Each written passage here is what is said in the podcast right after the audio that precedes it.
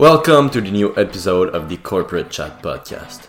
Your hosts for today are Shiraz Maisels and myself, Alexis Beaulieu.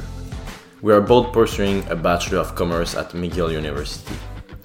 Thanks to our sponsors, Deloitte, Cementov Development Ltd, and Red Bull. The guest for today's episode is Laurent René de Cotret. He is a quantitative researcher at SocïVolta. SocïVolta is a quantitative proprietary trading firm specialized in electricity markets. Prior to that, Laurent worked for NASA as a software architect. He received a Bachelor of Mathematics and Physics, a Master's in Physics, and earned his PhD in Physics in 2021, all from McGill University. Without further ado, here is our conversation with Laurent René de Cotret. Hi Laurent, how are you today?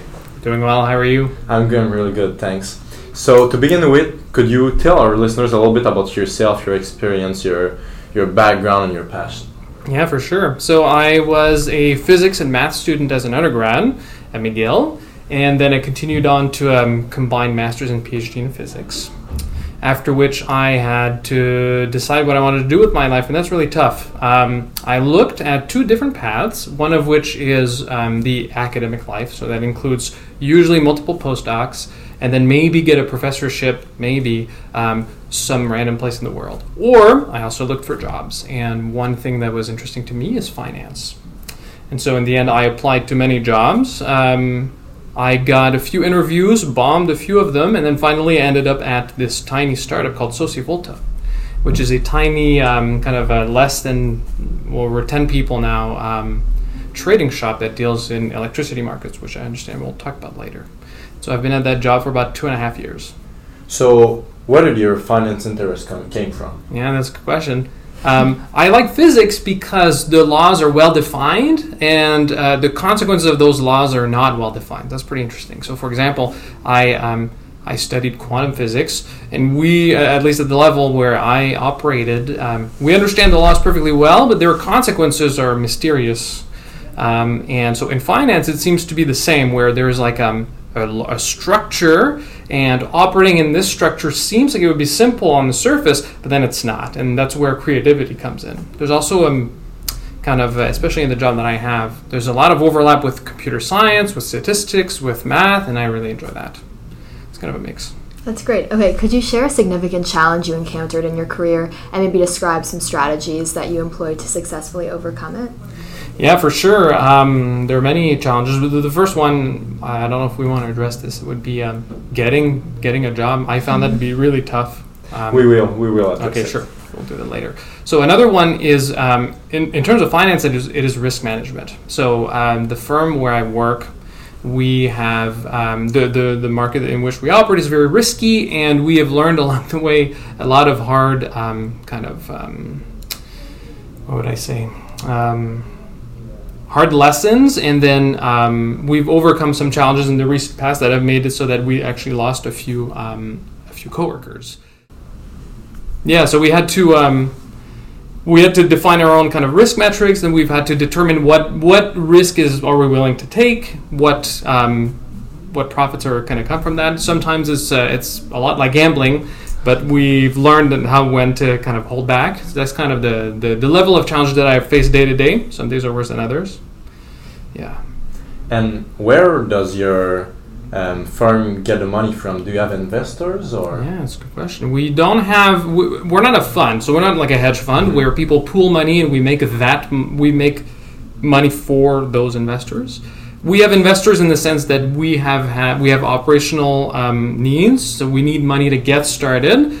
Um, the money that we trade is a mix of cash that we've accumulated over time and um, and other financial products that we get from banks. So, uh, for example, um, one that we have is called a a letter of credit, I believe, where we buy the insurance from a bank that they will cover our asses if we lose, for example, a million dollars, and we pay for that that letter of credit a sum that is way less, which is effectively like a loan. So we can take that, for example, million dollars and invest it however we want.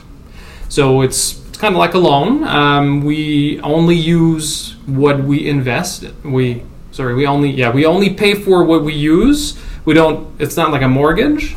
Um, so we basically borrow money. And then we have also And then you spread the revenues between the, the employees? Yeah, so we have this program where we we have our um, like net profits at the end of the day. We separate this ninety percent is reinvested and ten percent goes to employees.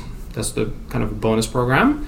Um, of those 90% reinvestment, the idea is so that we can grow at an exponential rate. So if you reinvest every year 90% of what you make, the 90% after four or five years um, is looking a lot better. Okay, so that's really interesting. That's really like a little private group that operates and you're, you're paid in function of how good you are, basically. That's right. Yeah. So the technical term for this is uh, proprietary trading. Yeah, exactly. Mm-hmm. Very interesting. We also wanted to know why you decided to pursue phys- physics all the way to the PhD level, and how you believe this expertise has really benefited you in your personal in your professional career. Mm-hmm. It was just because um, I love the lifestyle of doing science, and the very little places can you be paid to do fun stuff. So as a as a science PhD student, you get paid enough to live. I think it's about minimum wage and um, and uh, you get to spend that money and time however you want, which is great. So you get complete freedom.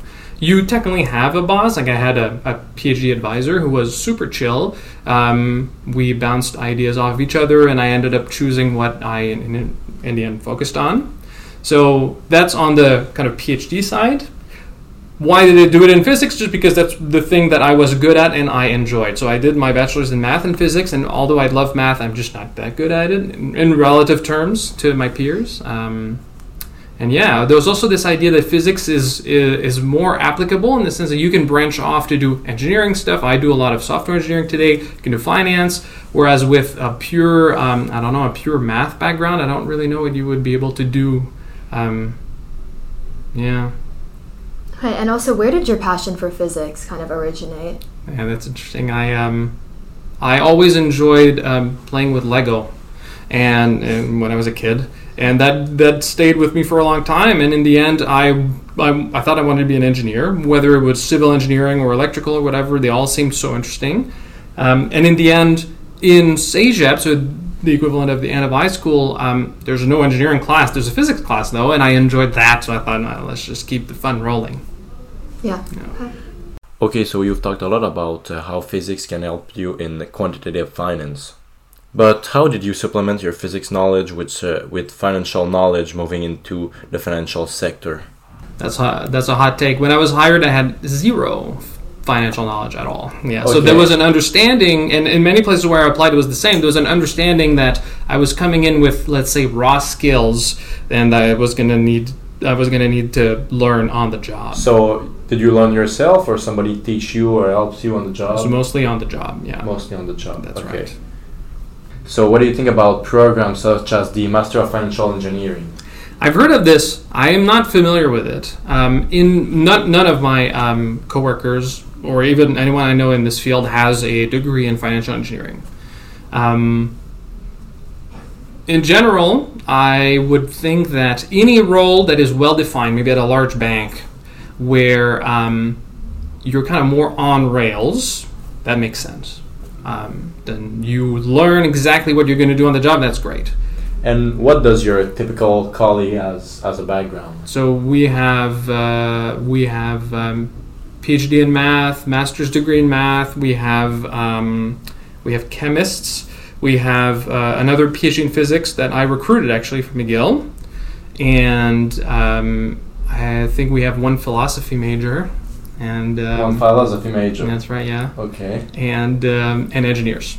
And what do you think the different paths can bring as different opinion or views on the field? For example, the philosophy major, Yeah, that's right. or for example, math and physics. Do what do you think mm-hmm. are the difference that they bring in the firm? But what what I am looking for when I'm hiring um, is for people to be to think out of the box, and that requires you to be exposed to a lot more ideas. And often, what I found is that there is kind of like this exponential um, buildup of ideas when there's two people with different background that kind of combine their thoughts together.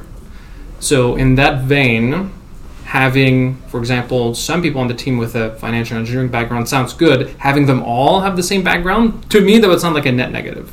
They will all think the same and like. That's what I'm to the same thinking, but I don't know. Okay, so in total, like you do, do you believe that there's like one like educational path to becoming a quant researcher? Do you think like it is ad- ad- advantageous to have different perspectives and different like backgrounds of people because that helps with your projects? I would think that understanding of math and understanding of some level of software engineering or computer science is required, but apart from this, I don't think So you don't It really think like one one pathway would be superior to another. superior. That's a tough question. I personally don't think so. My uh, my most uh, let's say my most competent colleague that I've met um, was a neuroscience PhD. You would think that uh, out of the box that that would make for good quantitative research, but he was creative and he was competent at math and um, and computer science. That's what was needed. So we're looking for technical skills and creativity. Effectively, you can find that anywhere. So, if someone with a PhD in neuroscience can be a good quantitative researcher, that doesn't that that means that the math required to be a quantitative researcher is not that advanced. It's interesting. I think the math required to do a PhD in neuroscience is more than you expect. Maybe that's what that- it is. That's yes. probably probably wrong then. but uh, yeah, here's a good point. I in my um, in my my academic career, I didn't really learn much statistics, and I've been able to learn what I need on the job. So even though statistics is a major part of being a quant, you can. It's not at, at the level where I operate, anyways. It's not advanced enough that that you can't that you need to have a degree in it, for example. Now I know there are firms where it is definitely required, so it depends on the, the, the asset class and the kind of market you're operating in. But and where where I work, I do not need to have, for example, um, an advanced degree in statistics. Okay, so if you wanted to, if you knew you wanted to be a quant, which degree would you take? Personally, I would take some variation of software engineering or computer science Okay, Yeah. that's interesting. Okay. With with added statistics, um, like a minor in statistics, for example. I think so. And as a quantitative researcher, could you walk us through your typical day in the office? For sure. Um, when I go to the office, let's say any given day I'll do one of those things, but in general, here's a here are the tasks that I'll do. I will. Um, one of my responsibilities is looking over the performance of our automated trading systems. So I will look at what are we. So usually we track it on the basis of the past uh, day. So in the past day, are systems behaving as we are? Have systems behaved like we would have expected them to?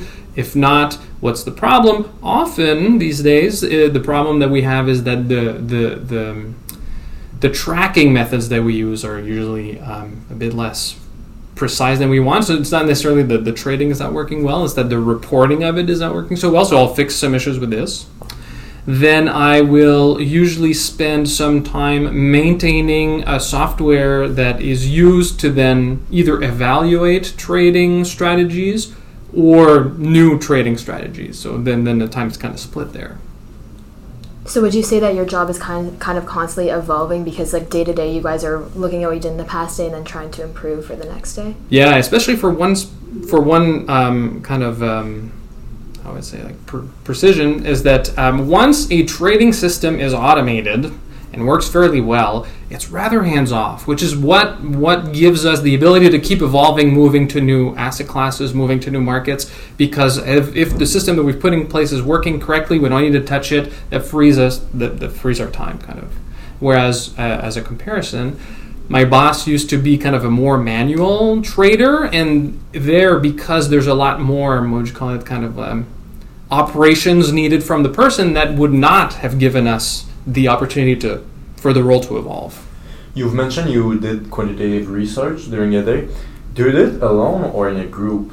I do the thinking in group and I do the testing alone. Yeah, so Okay. the, the, there's a lot of brainstorming that happens. We accept ideas from anyone, and many people have great ideas. Um, so even from my colleagues who are not quants, I will always listen to their advice. And then uh, the testing, because it's a lot of computation, is usually done alone. And how long does it take to develop like a complete strategy? Yeah, so let's say on a good day, it could take one day. Good day it could take a few hours for it to be formulated. So formulated means like I have an idea, then I need to look for do I have the data that I uh, need to evaluate that idea, and if I don't, how hard is it to get maybe not the final data, but maybe some like test set from somewhere that I can just scrape by. Then there is the uh, the computation, well the yeah, kind of the part where it's called back testing, where we run the trading system in a simulation to see how it would have behaved over the past few years. And if that works, so that usually doesn't take that long actually. If that works, then we want to encode this idea into the live trading system and then observe it trade a little bit. If it matches our expectations, then it will be what I would call scaled up, so we'll allow it to trade more. And then by the end of the day, it's done, it's running. And how many different strategies does your prop firm use? Do you have only two really good strategies, or do you have tens or even hundreds of different strategies?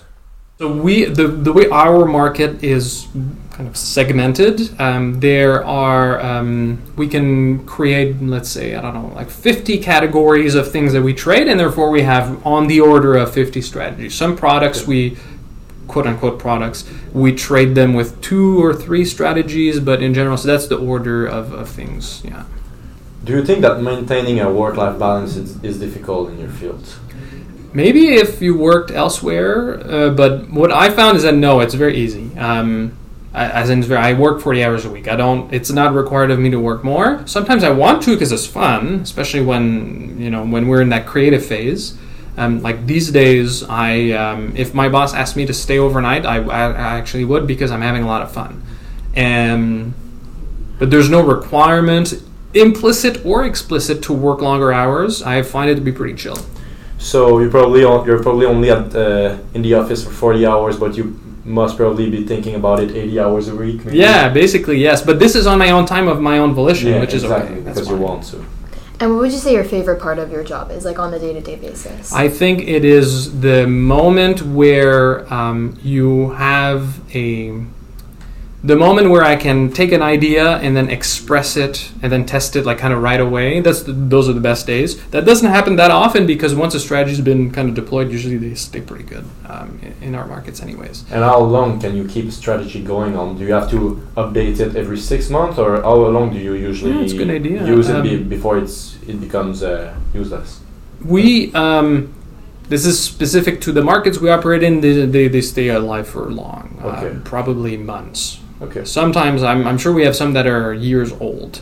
Um, whereas in, in, in if, if we were trading equities where um, where there's more of um, adversarial component where if everyone has the same information then everyone can trade the same then uh, knowledge of other people's strategies may influence yours. The market we operate in is not like this, and so it's much more rooted in like the structure of the physics of the power grid. Power grid is effectively the the network of power stations, such, such, such as hydro dams, nuclear power stations, and so the network of those power generation assets and their the transmission to the large consumers, which are usually not not people's homes, but rather utilities. Um, so in the U.S., in, in Quebec, it's a bit different, but in the U.S., it would be, for example, that you have a utility that is spread over a certain area. The utility sells power to consumers, to people's homes, but the utility does not necessarily generate its own power; it may buy it from other people. So the power grid is what I what's called a wholesale uh, wholesale power. Um, which is kind of that higher level. If an edge exists, for example, because there is uh, an inefficiency in the power grid itself, that does not change quickly, and therefore strategies can live for long. Okay. And do you believe that there are any threats currently facing your industry? Um, there are threats for people who don't move fast enough. Um, basically, the power grid, as I see it, over the next, let's say, 10, 20 years, is going to change a lot from the fact that we have electric cars that are going to need to be charged.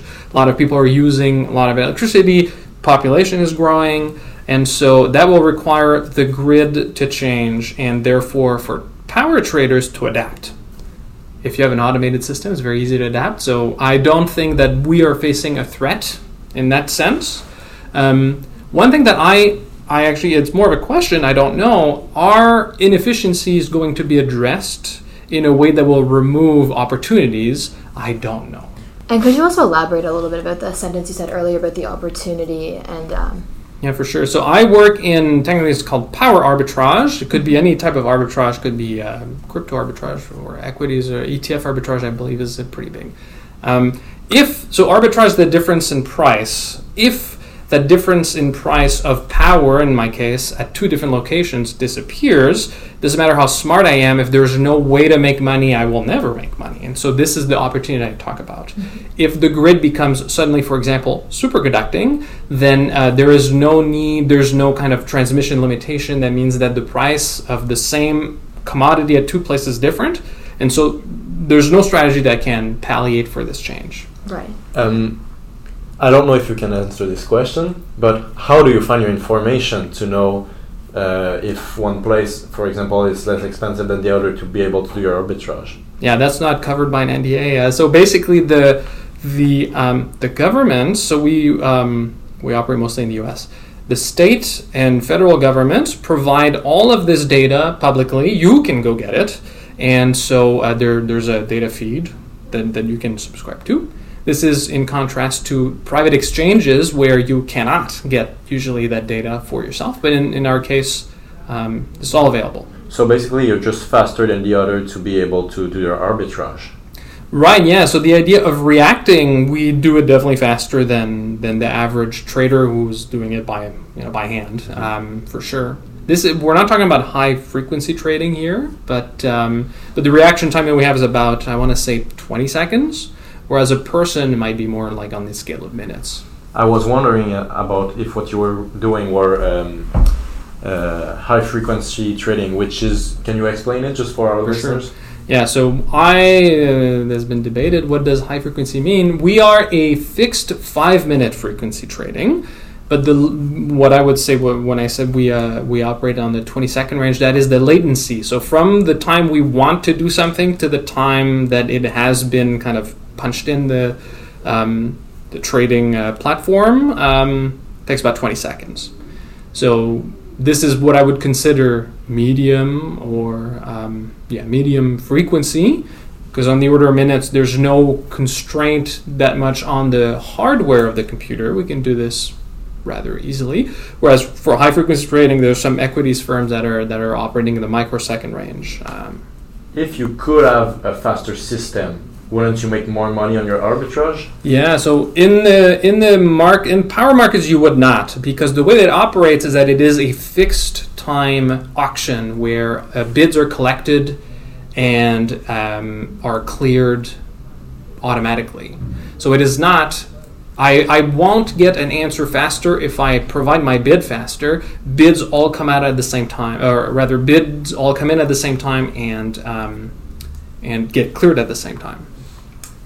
Okay, and as a physics PhD student, in terms of your like day-to-day calculations, do you have any thoughts on quantum computers and if they were to become more widespread use, does that have any impact on what you guys do? That's one of the blind spots I have. I don't know enough about quantum computing to be able to say.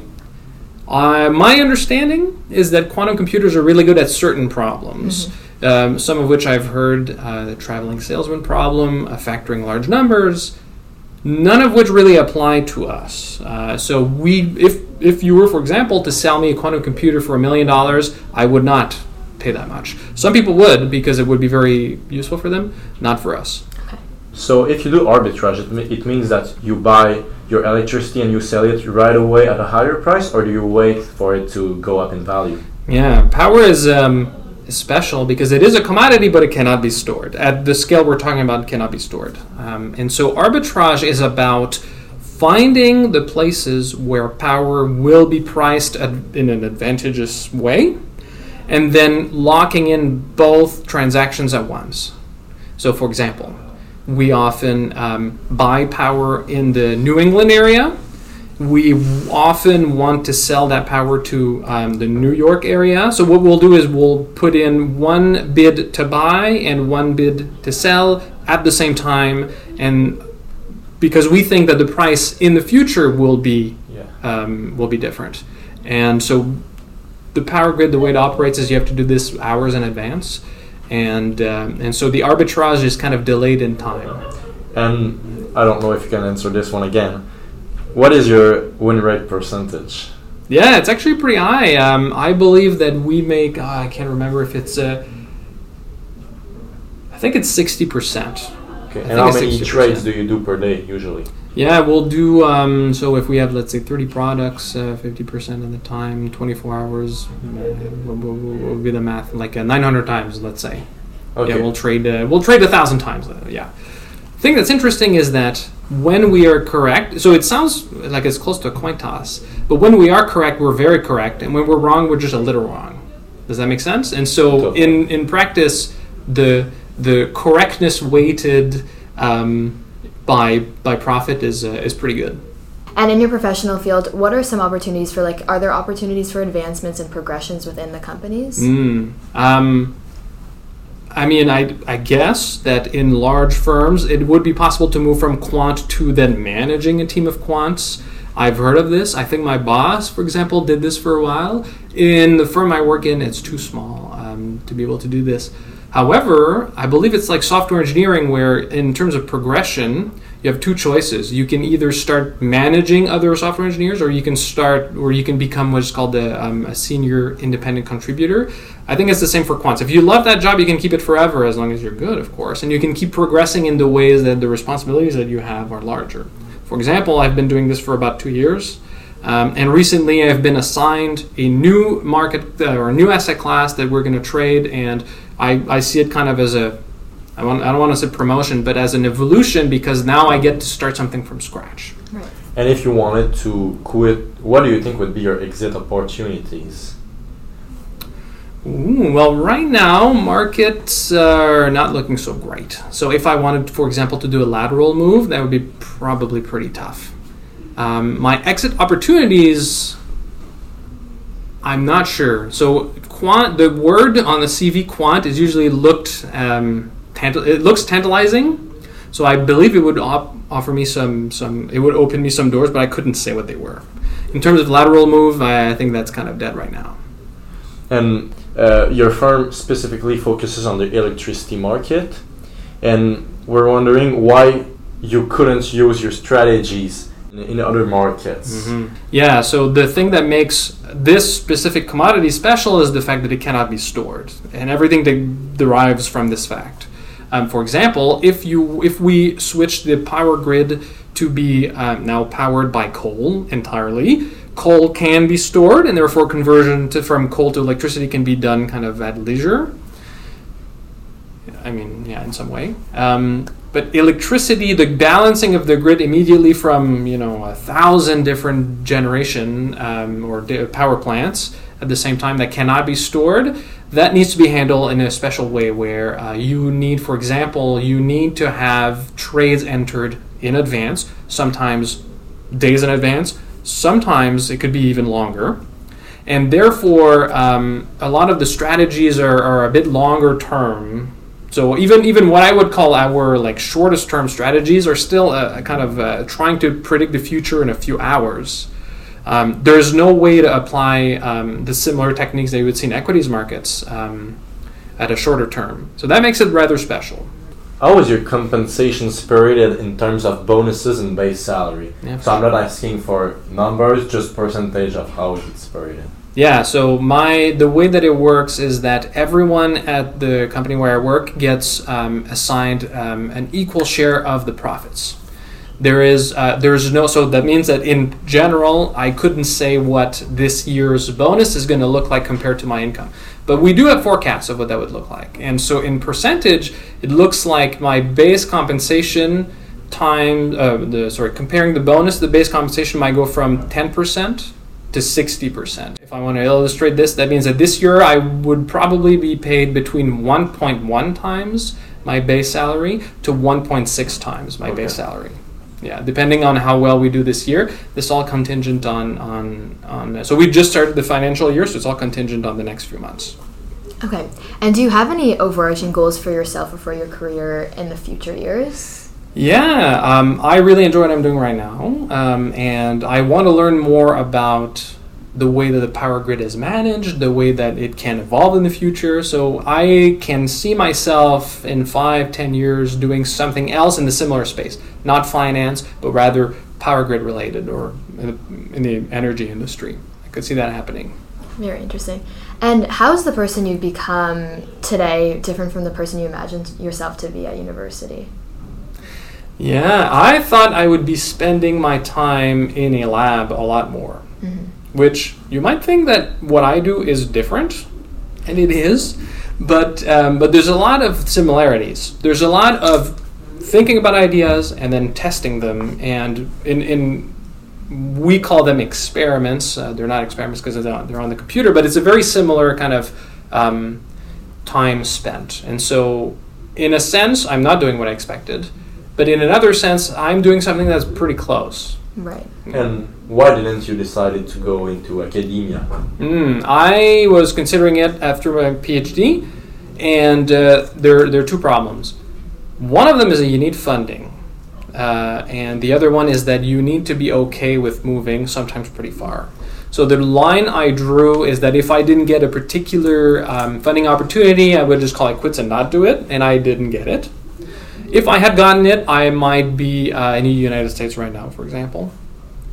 Yeah. And would you say that your job right now is more interpersonal or individual, or is it just like a mix of both? It's definitely a mix. It's definitely a mix. Given that, um, given that trading is automated, I could spend all almost, let's say, three quarters of my day talking to people, thinking about ideas, and then twenty five percent acting on them. It ends up not being quite true right now, but um, let's say, for the sake of discussion, that uh, it's perfectly balanced. So 50 50 acting alone and collaboration. The thing that's cool about this job is that you can kind of make it your own. So I know, for example, there's another quant at our, our, our firm where um, he acts more alone. He gets uh, feedback maybe, I don't know, once a week or something, maybe twice a week. And then he just likes going to town, trying stuff on his own. And so he made that his own. How would you describe the personalities of your typical colleagues? Yeah, my colleagues are. Um, so this is a very small firm, so we chose people to who who, who are kind of like us, irreverent, who uh, like fun, uh, people who are a bit who are risk takers. We're also looking, and and the people that we have um, are very pragmatic. So often we will um, we will err on the side of we'll just fix it later, and that has proven to be a great choice most of the time. We've seen that you've worked at NASA how is it working for NASA, which is such a high reputed, uh, well, it's not a company, but part of the organization, exactly. Yeah, it was pretty fun. Um, to be clear, I didn't, I never set foot there, so it was a remote job. In that sense, it was a, it was less fun. Um, and uh, this job was definitely 100% alone. So the thing that's then that is sometimes um, I want to say sad, is that you're operating on requirements which are not clear. In the case of that job, the requirements were so clear that I need I didn't need any input from anyone else. And so uh, the thing that was fun was the work itself. So of course uh, these things are usually interesting. So this particular research project had to do with finding alien life, which is usually you know, it's pretty interesting. Um, but in terms of like the day to day job, it's um, it was okay. And how do did you get recruited by NASA? It's um, it's always a mix of um, luck, skill, and uh, networking. So it ended up being networking in this case. Um, I um, I attended a lecture at McGill on astrobiology, the study of what biology would be for aliens, and the speaker didn't have her laptop that day, so I was like, just use my laptop, whatever. And then we kept in touch, and at some point she was looking for a software uh, developer and she just contacted me. And where did you learn the skills to be a software developer? Did you learn it on your own? I kind of learned it. I, it started so in the physics department. There are classes where you have to do. Uh, you have to basically do. It's called experimental methods. So you have to do experiments and then analyze the results. That's where you learn a little bit of statistics. You learn a little bit of coding, and then I expanded from that. So it, I didn't start on my own, but then I I learned on my own mostly because I was interested. Do you have anything you wanted to say or to add that could help students who aspire to work in finance uh, that we may not have talked about? Yeah, I do have a, have a hot take with which people should, um, especially students, should should learn kind of pretty useful. Um, a lot of people seem to think that quant research is a lot of machine learning and AI, and that may look like it's a huge barrier. And I just want to tell people that um, although it is used and it is a useful skill to have, it is not a requirement. So if you're thinking it's really hot right now to do a, um, a master's in, in, data science and machine learning, and although these things are super interesting, you don't need it. So one interesting thing is that at our firm we have actually scaled back the amount of AI and machine learning that we use because we were able to outsmart it using just domain knowledge.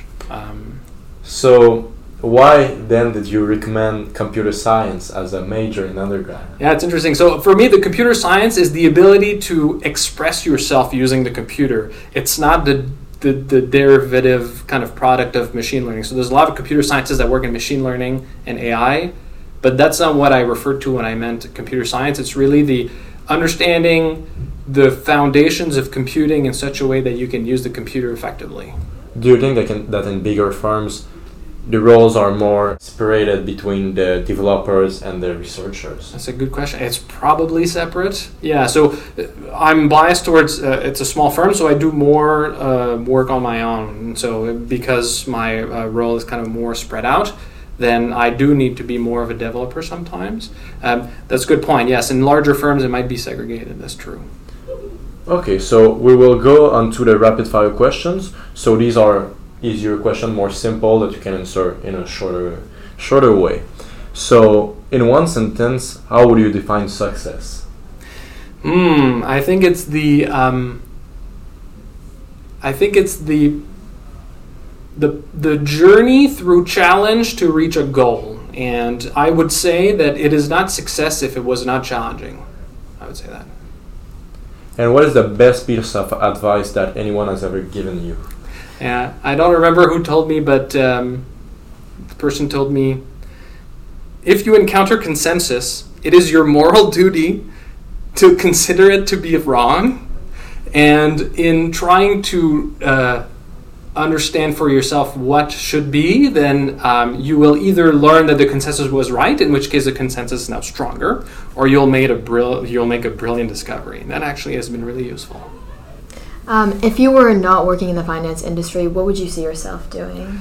Mm, I would probably be working in a lab. So, for example, when I applied for jobs, I applied for um, a physicist job at uh, Corning Glass, the, the company that used to make an iPhone kind of glass. Uh, there are also, I, I, know that they employ um, physicists at firms where they deal with um, self driving technology, usually sensors, I would probably do that. Okay. And what is one book you would recommend to our listeners? Yeah, I read recently the book, I believe the name is The Beginning of the End of the World. No, that's not true. The End of the World is just the beginning. And that book this, uh, discusses the consequences of changing demographics across the world. That's really useful uh, thing to think about. What would be the top five skills in order of importance to do your job? Mm, I would say critical thinking, um, mathematical skill. By that I mean, for example, um, the ability to do general stats. Computer science and or software engineering. Interpersonal skills. It's always good to manage in the workplace. And finally, is that a I don't know if it's a, a skill, but um, a lack of um, the ability to take risks. I don't know the. Um, how would you say that? Being bold. Yes. Oh, great boldness. Yes. So um, yes, boldness. Okay, well, that wraps up our question and answer portion of the interview. Thank you so much for joining us today and giving us more insight about your personal and professional career. We really, really value your time and expertise, and we know that our listeners will learn a lot from our discussion today. Thank you. Thanks a lot. Thank you very much. Thanks for listening to today's episode. If you like our episode, feel free to drop a comment or follow us on Spotify, Apple Podcast, YouTube, or our social media. Have a good one and see you next time. The sole purpose of this podcast is to educate and to inform our listeners. It is by no means a substitute for professional guidance by qualified experts. This podcast is provided on the understanding that it does not constitute financial or other professional advice or services. Instead, we encourage you to discuss your career options, as well as financial undertakings with other professionals who specialize in wealth, securities, and asset management, or any other field in financial services. The information, opinions, and recommendations presented in this podcast are for general information only, and any reliance on the information provided in this podcast is done at a personal and individual risk. This podcast should not be considered professional advice. Guests who speak on this podcast express their own opinions, experiences, and conclusions. The views expressed on this platform are personal opinions and only, and should not be construed as financial advice for a given situation or from a given institution. While all attempts are made to present accurate information, it may not be appropriate for specific circumstances, and information may become outdated over time. No firm, nor any company providing financial support endorses or opposes any particular view or tools discussed in this podcast. This podcast is available for private, non commercial use only. Advertising, which is incorporated into, placed in association with, or targeted towards the content of this podcast is forbidden. This podcast may not be edited, modified, or redistributed. The Corporate Chat podcast has no liability for any personal activities in connection with this podcast or for personal use of this podcast in connection with personal websites, computers, or playing devices. Moreover, the Corporate Chat podcast makes no warranty that this podcast or the server that makes it available is free of viruses, worms, or other elements or codes that manifest con- contaminating or destructive properties. McGill University and our sponsors expressly disclaims any and all liability or responsibility for any direct, indirect, incidental, special, consequential, or other damages arising out of any individual's use of, reference to, reliance on, or inability to use this podcast or the information presented in this podcast.